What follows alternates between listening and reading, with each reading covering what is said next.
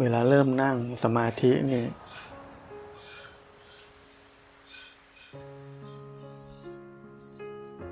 มันเริ่มเงียบ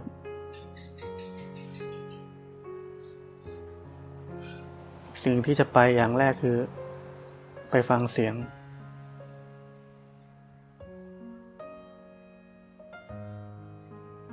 เสียงที่ไม่เคยได้ยินก็ได้ยิน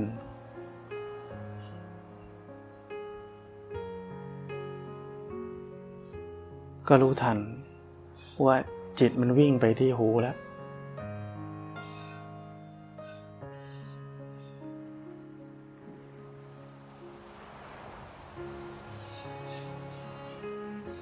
ถ้าฟังเสียงแล้วมันมีอารมณ์ลำคาญ หรืออารมณ์อะไรก็ตาม ก็รู้มีอารมณ์บางอย่างเกิดขึ้นในใจเรา รู้อารมณ์ไม่ใช่รู้เสียง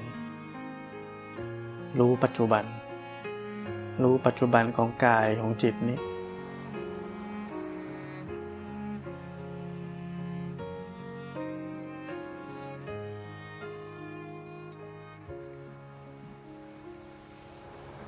พอไม่มีเสียงรบกวนอะไร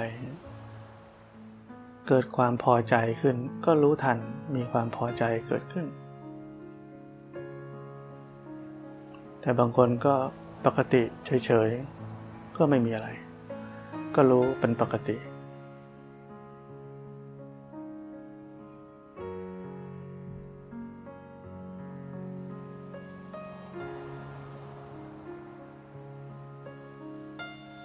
การนั่งสมาธินี่เราต้องรู้ว่า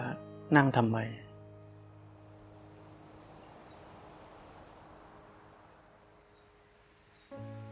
บางคนนั่ง เพื่อหวังจะได้อะไรจากการนั่ง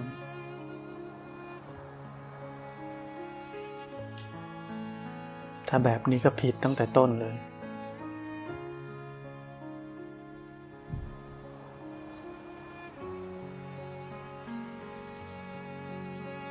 เรานั่งสมาธิปฏิบัติในรูปแบบ เพื่อให้โอกาส ตัวเอง ได้เรียนรู้ กายกับจิตนี้ ตามเป็นจริง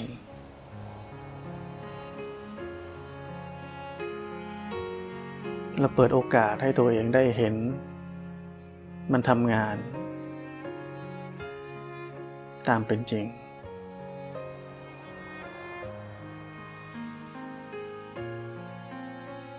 เพราะฉะนั้นอย่าลืมว่า เราไม่ได้นั่งเพื่อจะได้อะไร เรานั่งเพื่อจะเห็น กายและจิตนี้ตามเป็นจริง เรียนรู้ เราเปิดโอกาสให้ตัวเองได้เรียนรู้ พอเราอยู่นอกรูปแบบแล้ว สิ่งกระทบสิ่งเล้ามันเยอะ หลงมันมากกว่ารู้ โอกาสเรียนรู้มันเลยน้อย เราปฏิบัติในรูปแบบ เพื่อเรียนรู้ตามเป็นจริง ทั้งยังได้กำลังของสมาธิเป็นของแถม เพื่อนำกำลังนั้น ไปใช้ในชีวิตประจำวันที่จะเห็นตามเป็นจริงต่อไปได้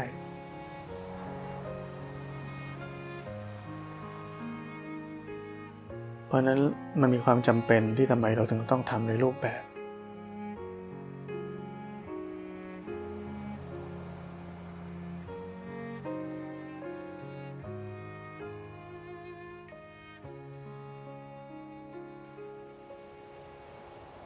สังเกตจิตใจเป็นปกติ คลายออกทุกคน เห็นไหมมันเป็นเอง จากตอนเริ่มไม่ได้เป็นแบบนี้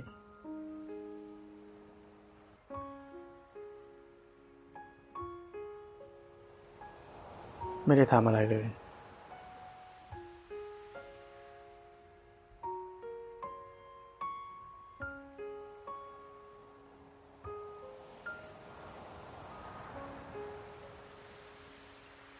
นั่งสมาธิร่วมกันแบบนี้นี่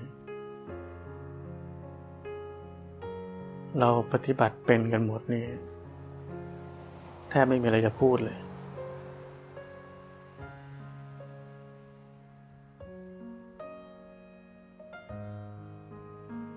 ทุกคนรู้จักการเรียนรู้ตัวเอง ไม่ทำอะไร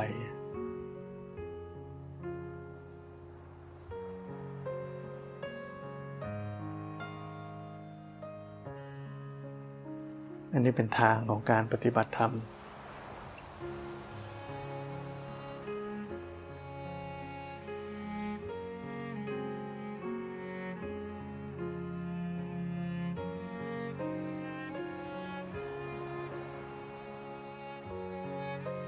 บางทีเราก็เห็นร่างกายก็หายใจ เปลี่ยนจังหวะ มันเปลี่ยนเอง เห็นลงไปในมุมไตรลักษณ์มันเปลี่ยนเอง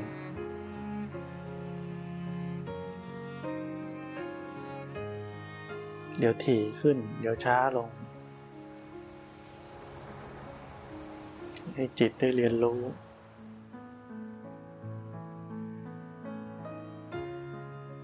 กายนี่มันทำงานเอง ไม่มีเราเป็นเจ้าของมัน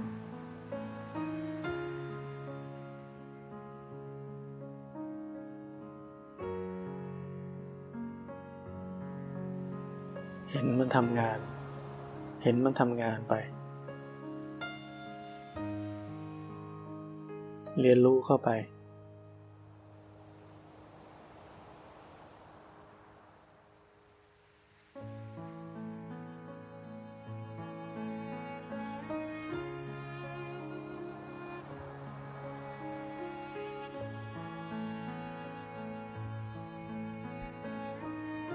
มานั่งสมาธิกันแบบนี้นี่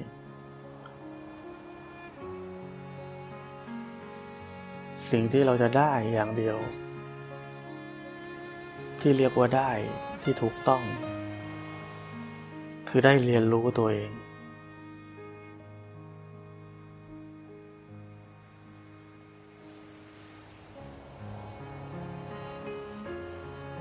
ได้เรียนรู้กายกับจิตอย่างที่มันเป็น นั่นเรียกว่า จะเรียกว่าได้ ก็ได้ เป็นได้เดียวที่ถูกต้อง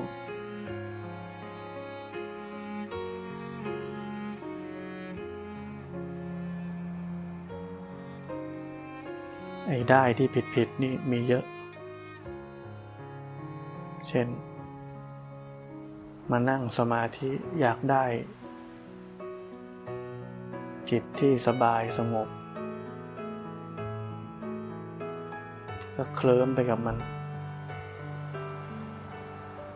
เข้าไปอยู่ในภพสบายแบบนั้น ไม่ได้ตื่นรู้ หรือมาฟังเทศฟังธรรม อยากได้เทคนิคอะไรใหม่ ๆ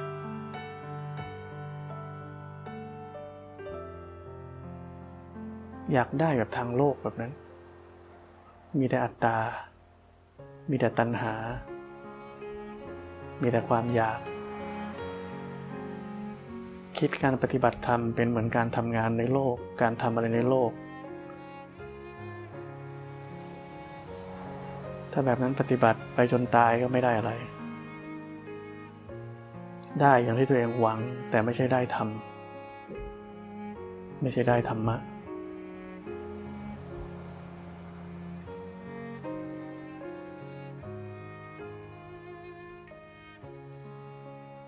ธรรมะคือกายกับใจเรานี่เรียนรู้มันลงไป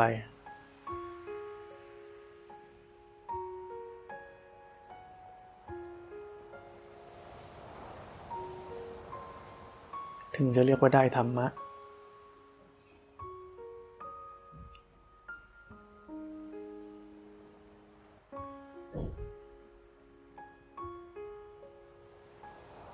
พอมานั่ง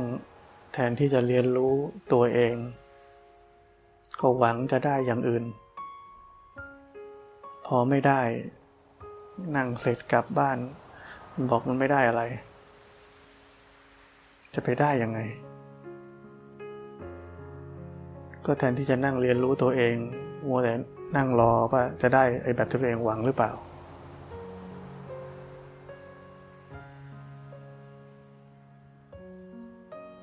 เนี่ยอัตตาทั้งนั้นไม่เห็น ความอยากทั้งนั้นไม่เห็น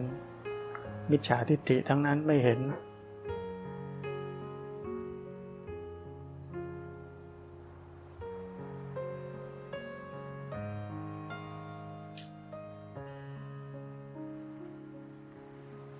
ถ้าคนปฏิบัติธรรมเป็นเนี่ยได้เห็นกายมันทำงาน ได้เห็นจิตมันทำงาน จนเห็นมันเป็นไตรลักษณ์นี่เขาเรียกว่า มานั่งแล้วได้อะไร คือได้เห็นตามเป็นจริง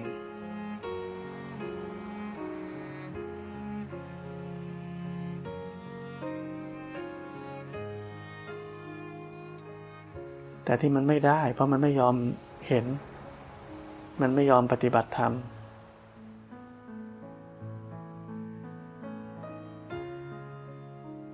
มานั่งจะเอาอย่างเดียว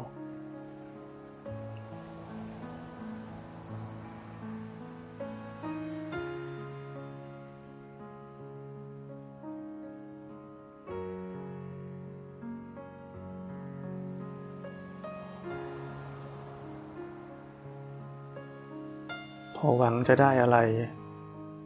แล้วมันไม่ได้ การนั่งนั้นก็เบื่อ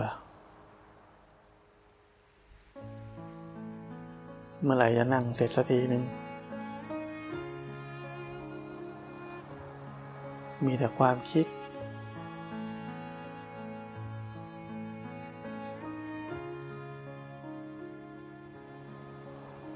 เนี่ยพวกเนี่ยเรียกว่าพวกปฏิบัติธรรมไม่เป็น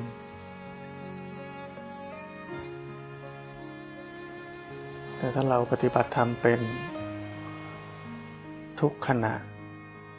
ของการนั่งนั้นคือการเรียนรู้เหมือนเราอ่านหนังสือเราอ่านหนังสือไปเรื่อยๆ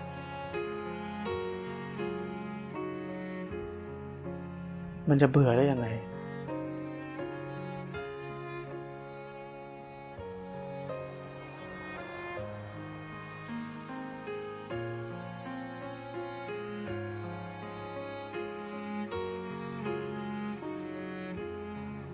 ทำไมถึงไม่เบื่อ ก็มันอยู่ปัจจุบัน มันไม่ได้คิดอนาคตว่าจะได้อะไร คิดอดีต ว่าเคยหวังว่าจะได้อะไร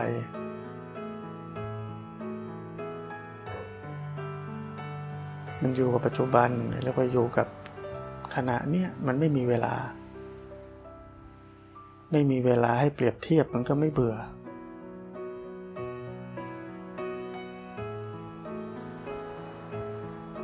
คนเราเบื่อว่าเปรียบเทียบ โอ้นั่งนานแล้วเมื่อไหร่จะเลิกเนี่ยทำไมมันนานก็มีเวลาเกิดขึ้น คิด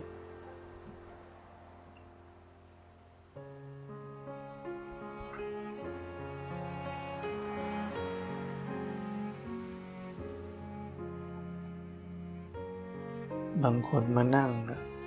อยากเห็นสภาวะเหมือนเดิมเหมือนที่เคยเห็น อยากเห็นสภาวะละเอียด ลึกซึ้งอะไรก็ว่าไป เนี่ย เพ้อเจอทั้งนั้นพวกนี้สภาวะไม่ว่าจะละเอียด ลึกซึ้งปราณีตขนาดไหน มันก็ไม่ต่างกับสภาวะหยาบๆทั่วไป ไม่ต่างกันตรงไหน มันไม่ต่างกันตรงที่ว่าทุกสภาวะล้วนตกอยู่ภายใต้กฎไตรลักษณ์และเรามีหน้าที่จะเห็นมันตกอยู่ภายใต้กฎไตรลักษณ์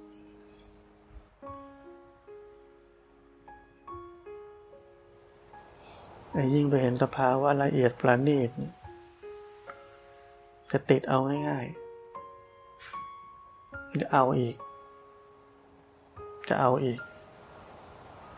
เนี่ยมันหลงไปเรียบร้อยแล้ว ไม่รู้ตัว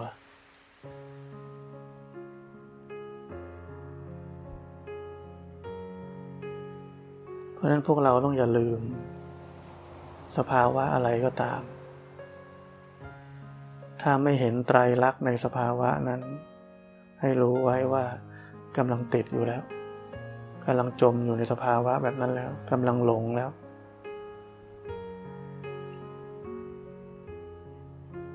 ไม่ตื่นแล้ว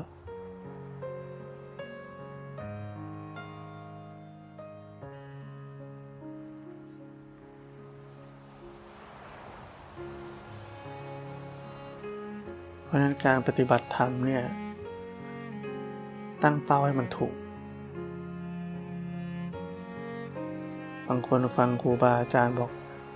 เห็นสภาวะเห็นสภาวะ นึกว่าต้องไปหาสภาวะดูสภาวะใหม่ ๆ อะไรก็ได้ อยากเห็นสภาวะ เนี่ยพวกฟังแล้วฟังไม่จบท่านให้เห็นสภาวะเพื่อจะเห็นว่าสภาวะใดๆมันล้วนตกอยู่ภายใต้กฎไตรลักษณ์เพราะฉะนั้นสภาวะใด ๆ ไม่ต้องไปหามัน เดี๋ยวมันก็เกิดขึ้นให้เห็น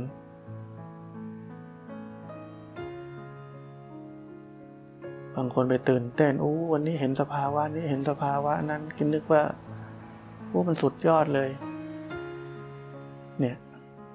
ไปไม่ถึงไตรลักษณ์มัวแต่อึ้งทึ่งกับสภาวะที่ตัวเองเห็นอยู่ ไม่เห็นความยินดีพอใจความอึ้งความทึ่งในการเห็นสภาวะ ไม่เห็นกิเลสตัวนั้นเลย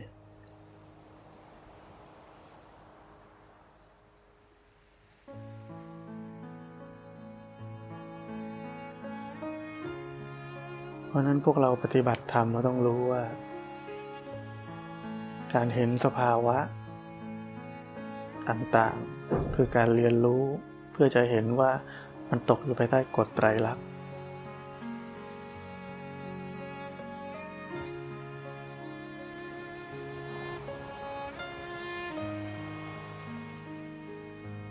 ไม่ใช่เห็นสภาวะดีๆ แปลว่าเนี่ยปฏิบัติดีไม่ใช่ อันนี้เข้าใจผิด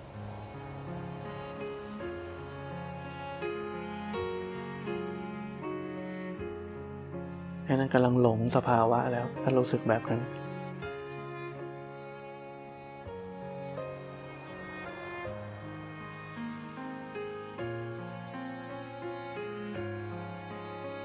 ธรรมะนะ ของเก่าของเดิมจำเอาไว้ รูบาอาจารย์ตั้งแต่พระพุทธเจ้าลงมา พูดของเก่าของเดิม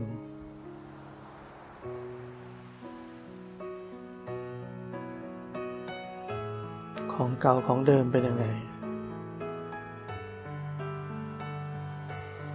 ก็คือดูๆไปเนี่ยมันก็ ไม่พ้นอนิจจังทุกขังอนัตตา มันไม่มีอย่างอื่นอะนี่เขาเรียกว่าของเก่าของเดิม เพราะนั้นอย่าหาอะไรมากกว่าของเก่าของเดิม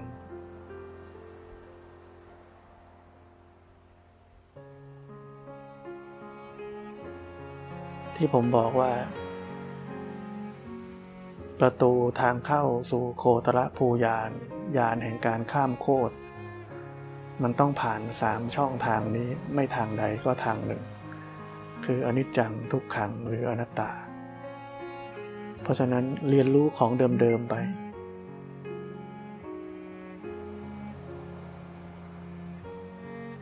เรียนรู้จนมันแจ่มแจ้ง อย่าเสียเวลาไปหาอะไร ไม่เข้าท่าทำ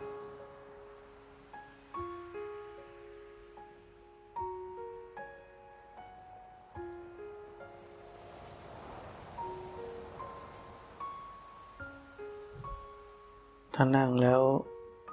พอใจกับความสบาย รู้สึกเคลิ้ม หายใจลึกๆเข้าไปทีหนึ่ง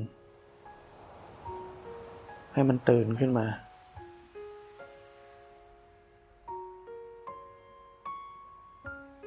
ให้มันรู้เนื้อรู้ตัวขึ้นมา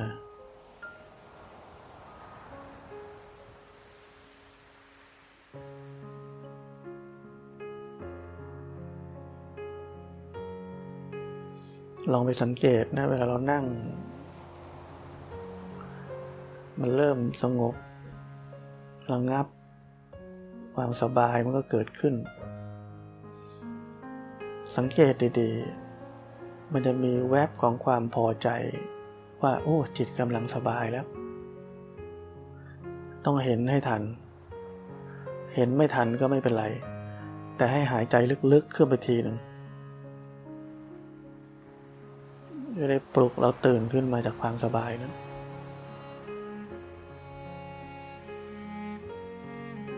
ไม่จมอยู่ในความสบายนั้น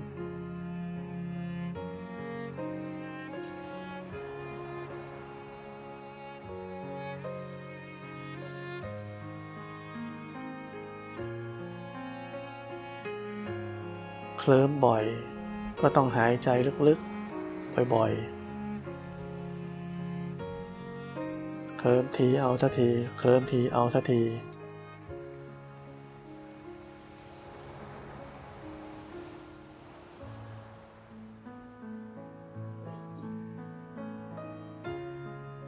ทำไมหายใจลึกมันช่วย เพราะเวลาหายใจลึกเนี่ย ปอดมันขยาย อกมันขยับไหลมันยกขึ้นหน่อย เขาเรียกว่าปลุกความรู้สึกตัว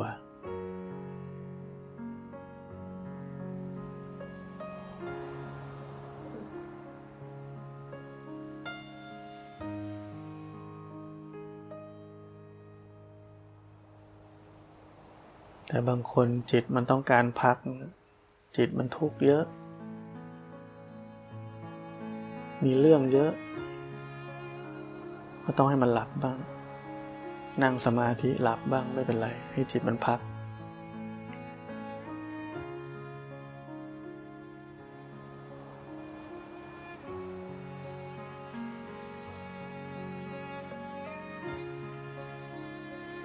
ไปคิดอนาคตอันนี้รู้ทัน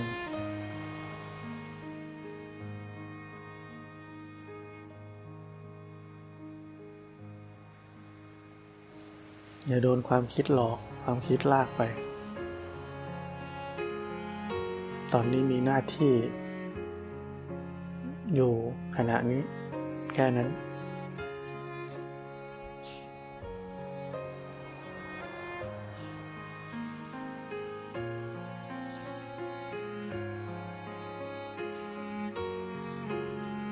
ค่อยๆ ฝึกไปการปฏิบัติธรรมเนี่ย ฝึกไปฝึกไป จิตใจเนี่ยจะปราณีตขึ้น นุ่มนวลขึ้น อ่อนโยนขึ้น เนี่ยมันจะเป็นไปเอง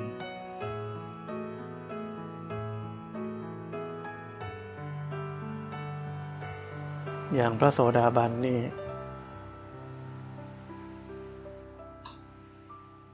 ละแล้วซึ่งโลภะมูลจิตเนี่ยสี่ดวง ในตำราเขาว่ามีแปดดวง พระโสดาบันก็ละไปสี่ดวง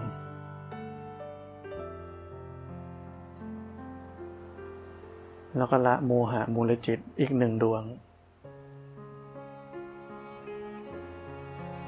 รวมเป็นห้าดวง เนี่ยค่อยๆละไป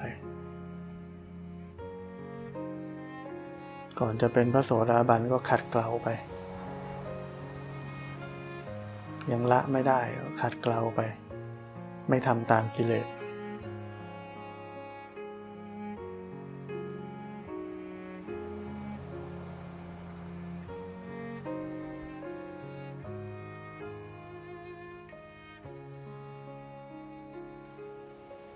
โลภะมูลจิตก็คืออะไร เกี่ยวกับสักยทิฏฐินั่นแหละ มันลดละอัตตาตัวตนลงไปได้เยอะแล้ว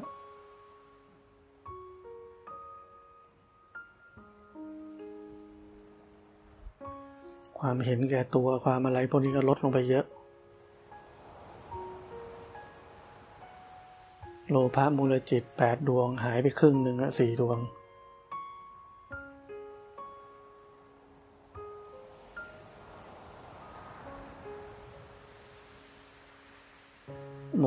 มหะมูลจิตหนึ่งดวงเนี่ย เดิมมีสองหายไปอีกหนึ่ง คือเรื่องอะไร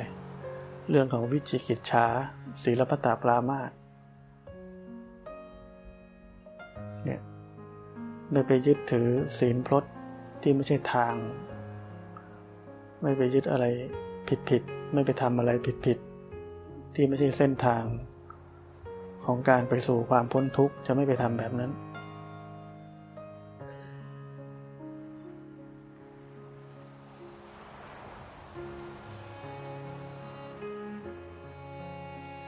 เพราะมันละไปแล้ว ศีลพัตตาปรามาสมันละไปแล้ว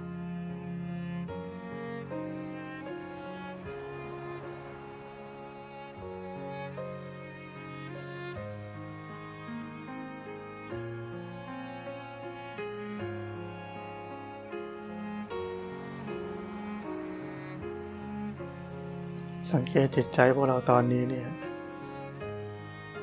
นั่งมากันช่วงหนึ่งเนี่ย ส่วนใหญ่จิตใจเป็นปกติ ไม่มีกิเลสขับดัน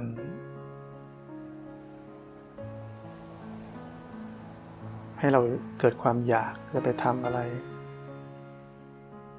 ต้องการอะไร ไม่ต้องการอะไร เนี่ยคือสภาพแห่งความพ้นทุกข์ คือไม่มีกิเลสขับดันจิตใจนี้ได้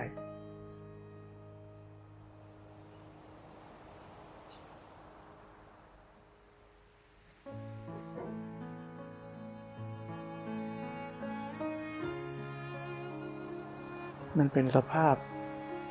ที่พระเจ้าเรียก บรมสุข สภาพแห่งความพ้นทุกข์ดับทุกข์โดยสิ้นเชิง แต่ชี้ให้พวกเราเห็นว่าอันนี้เป็นชิมลอง ที่สภาพปกตินี่เรียกว่าชิมลอง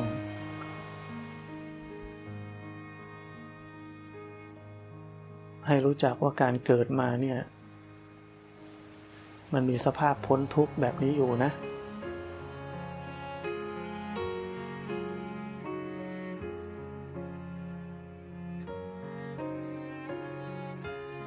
เราอาจจะยังสัมผัสได้ไม่เต็มที่ แต่เท่าที่เราสัมผัสได้เราจะรู้สึกได้ว่าเออมันสบายไม่ทุกข์เนาะ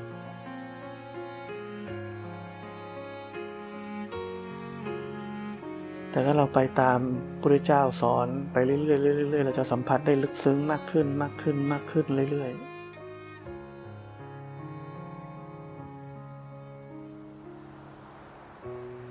เป็นปัจจัตตังรู้ได้เฉพาะตน อธิบายไม่ได้ ไม่รู้จะอธิบายยังไง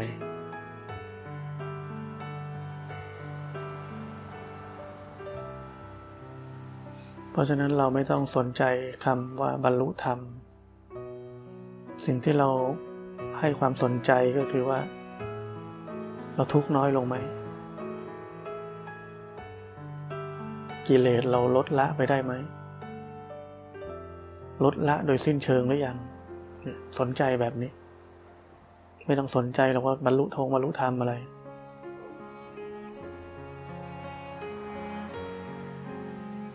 ที่อาจารย์กำพลเคยพูดนะบรรลุธรรมเป็นแค่คำพูด ความไม่ทุกข์เป็นของจริงเวลาเราพูดบรรลุธรรมเผื่อเจอใครมาบอกว่าเรายังไม่บรรลุเราก็งงไม่รู้จะไปทางไหนดี เพราะนั้นเอาความไม่ทุกข์เป็นเป้าหมาย เอาความที่หมดกิเลสเป็นเป้าหมาย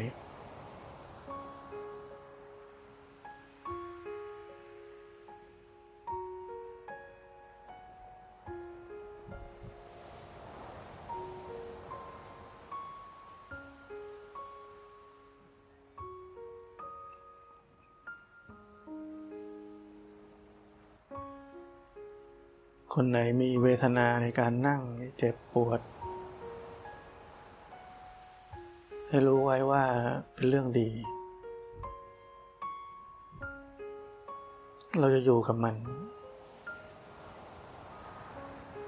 สังเกตว่าความเจ็บปวดนั้นก็ขึ้นขึ้นลงลงไม่เที่ยง เวทนานั้นช่วยให้ความฟุ้งซ่านนั้นลดลง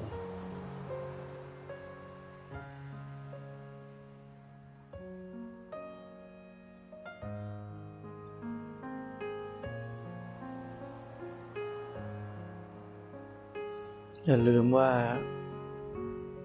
เทคนิคต่างๆ ในการปฏิบัติธรรมนี่ ให้ใช้เฉพาะตอนคับขันเท่านั้น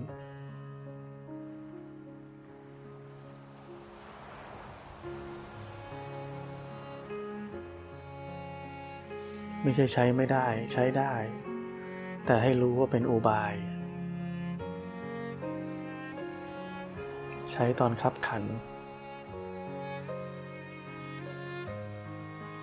แต่สิ่งที่ลึกซึ้งไปกว่านั้นก็คือ ธรรมชาตินี้แหละ จะให้บทเรียนเรา จะสั่งสอนเรา ให้เรารู้ว่า อุบายหรือเทคนิคใด ๆ ที่เราเคยใช้ได้ วันหนึ่งมันจะใช้ไม่ได้ ถ้าเราตกเป็นท่าของเทคนิค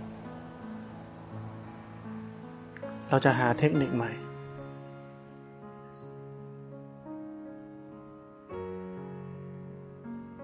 หาอุบายใหม่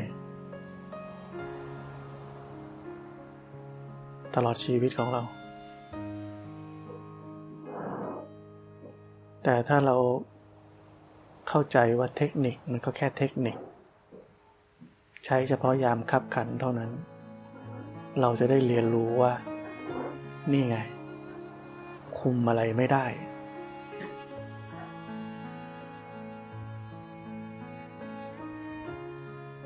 ใช้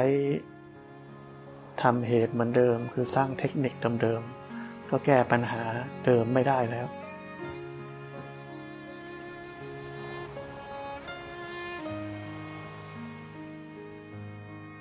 คนฉลาดก็จะรู้ว่า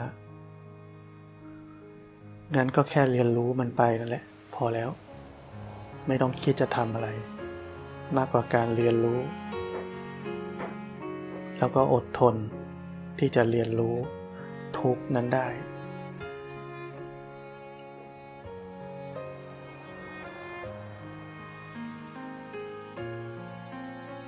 อดทนที่จะเรียนรู้ทุกนั้นได้เพื่อที่จะเห็น สภาวะ แสดงความเป็นจริง ความเป็นจริงคือ มันไม่เที่ยง ทนอยู่สภาพเดิมไม่ได้ ควบคุมบังคับบัญชาอะไรไม่ได้ เป็นไปตามเหตุปัจจัย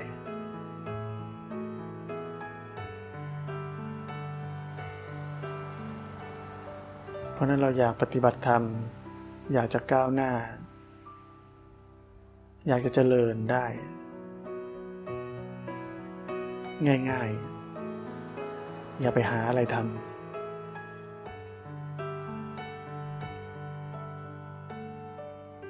แค่เรียนรู้มันไป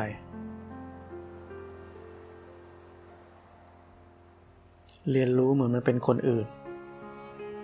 เรียนรู้เหมือนกายกับจิตนี่เป็นคนอื่น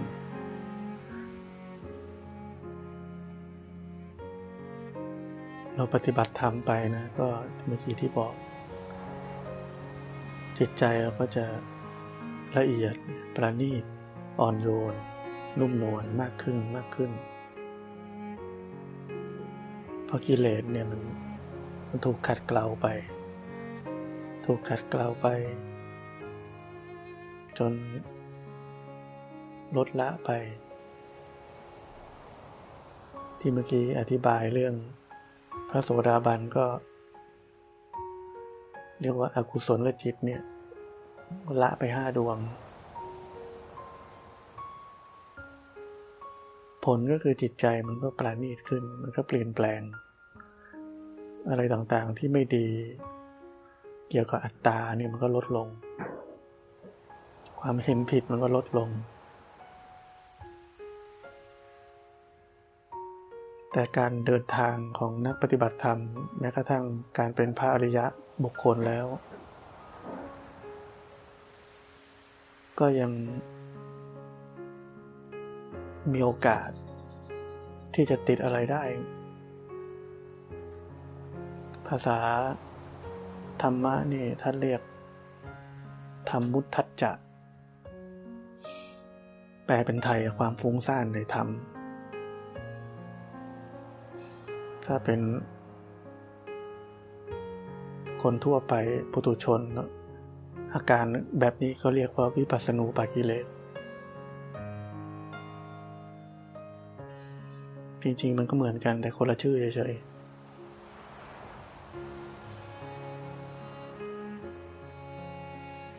ทำไมถึงเป็นแบบนั้นได้ เพราะจิตใจที่ปราณีตขึ้นเขามีความสุขขึ้น จิตใจที่มีความสุขขึ้น ความทุกข์น้อยลง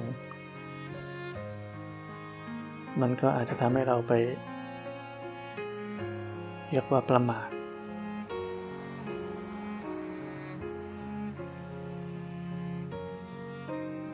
แต่ มันหนีไม่พ้นนะเราทุกคนต้องติด มันเป็นทางเดิน แต่ถ้าเรารู้หลักปฏิบัติเนี่ย ไม่หลงไปในความสุข ความเพลิดเพลิน อะไรอะไรที่มันไม่ค่อยทุกข์แล้ว มันก็จะหลุดออกมาเอง ตามเวลาของมัน ต่อให้ใครไม่หลุดเลยนะ ไม่มีหรอก ราะว่าสุดท้ายมันจะทุกข์พอทุกข์ปุ๊บมันก็รู้แล้วอ้าวตายแล้วว่าเกิดอะไรขึ้นทำไมทุกข์เนี่ยมันก็จะกลับมา เข้าหลักเลย ไม่ขี้เกียจไม่เออระเหยเพราะนั้นไม่ต้องห่วง ไม่ต้องกลัวว่าเธอติดอะไรที่เราจะไม่รู้ รู้เอง ให้มันรู้เองเนี่ย สุดยอดเลย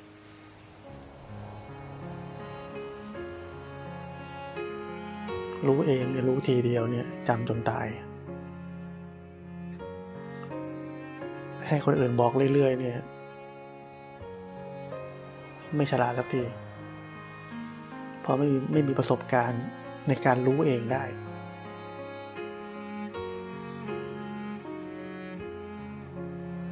เป็นเหมือนลูกแง่ให้คนเขาบอกตลอด ไม่โตสักที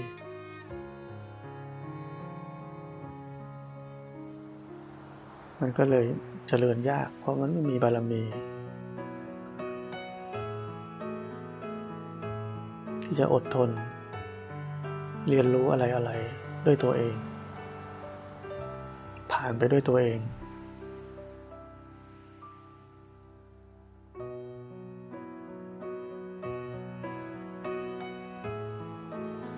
จิตเราเป็นยังไง กายเราเป็นยังไง ก็รู้มันเป็นอย่างนั้น รู้เท่าที่รู้ได้จำไว้เลยนะ รู้เท่าที่รู้ได้ ภูมิจิตภูมิธรรมตอนนี้มีแค่นี้ก็รู้เท่าที่รู้ได้ อย่าหวังว่าต้องรู้ลึกกว่านี้มากกว่านี้อะไรก็ นี่เป็นความเลอะเทอะของนักปฏิบัติธรรมรู้เท่าที่รู้ได้ เหมือนกระเพาะเรามีแค่นี้เราก็กินเท่าที่เรากินได้ จะไปกินเท่าคนอ้วนๆกินไม่ได้อะก็ตัวเราแค่นี้รู้จักประมาณ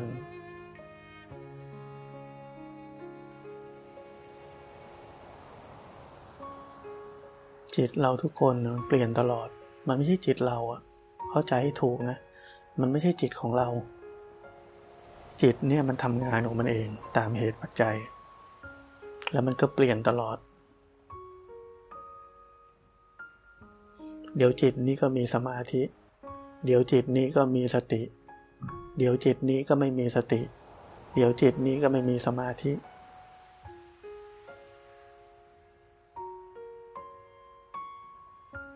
เพราะฉะนั้นเวลาใครมาพูดเรา ไม่มีสติไม่มีสมาธิ คือตอนนั้นเราเป็นแบบนั้น แต่เดี๋ยวเรากลับบ้าน หรือว่าเราแค่ หมุนตัวหายใจสักเฮือกหนึ่งเข้าไป สติก็เกิดสมาธิก็มาแล้ว เนี่ย คือมันแต่ละขณะไม่เหมือนกัน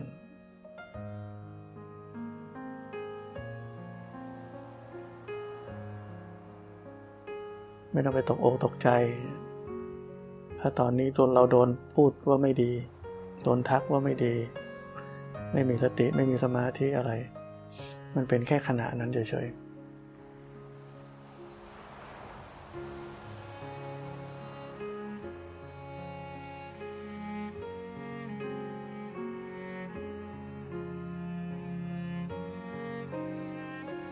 มีหลักเอาไว้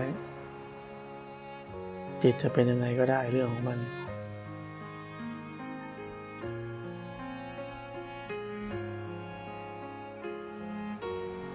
สติ ก็เป็นอนัตตา มีเหตุมันถึงจะเกิด เหตุก็คืออะไรเรานึกขึ้นได้ รู้สึกตัวขึ้นมา สติก็เกิด สติเกิดขณะเดียวกันสมาธิก็เกิด เรียกเป็นคนละชื่อเฉยๆ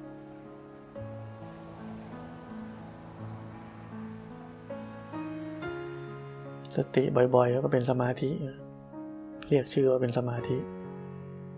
จริงๆ มันก็อันเดียวกันนั่นแหละ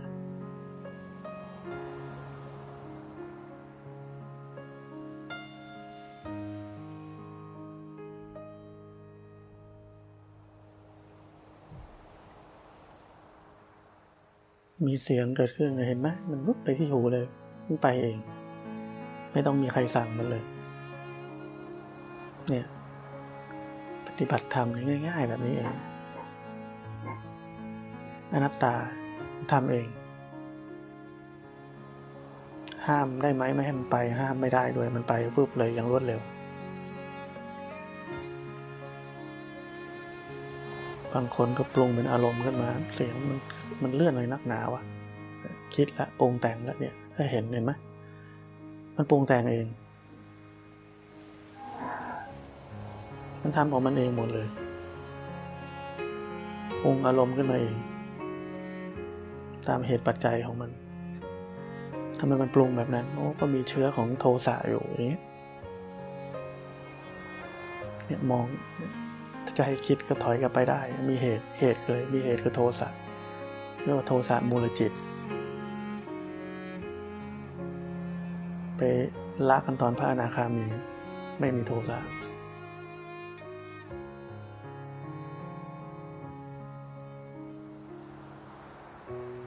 เพราะนั้นไม่ใช่ว่ากระทบแล้วไม่ให้กระเทือน กระทบแล้วต้องกระเทือน เพราะมันมีอกุศลมูลจิตอยู่ มันไม่กระเทือนไม่ได้มันต้องกระเทือน แต่เรามีหน้าที่เห็นการทำงานของมันแล้ววันหนึ่ง มันก็ละอกุศลมูลจิตต่างๆได้ มันก็หมดความปรุงแต่งเอง เจอนักปฏิบัติธรรมบางคน โอ้ ปฏิบัติดีมากเลยกระทบแล้วไม่กระเทือน ฟังแล้วไม่เข้าใจว่าการปฏิบัติที่ถูกต้องคืออะไรกันแน่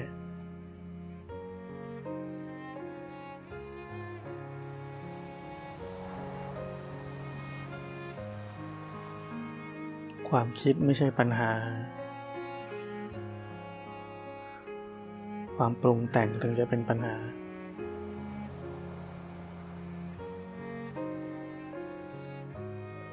มีความคิดขึ้นมารู้ทัน ไม่ต้องไปปรุงแต่งมันต่อ แต่ถ้าไม่ทันก็รู้ทันความปรุงแต่งอีกทีหนึ่ง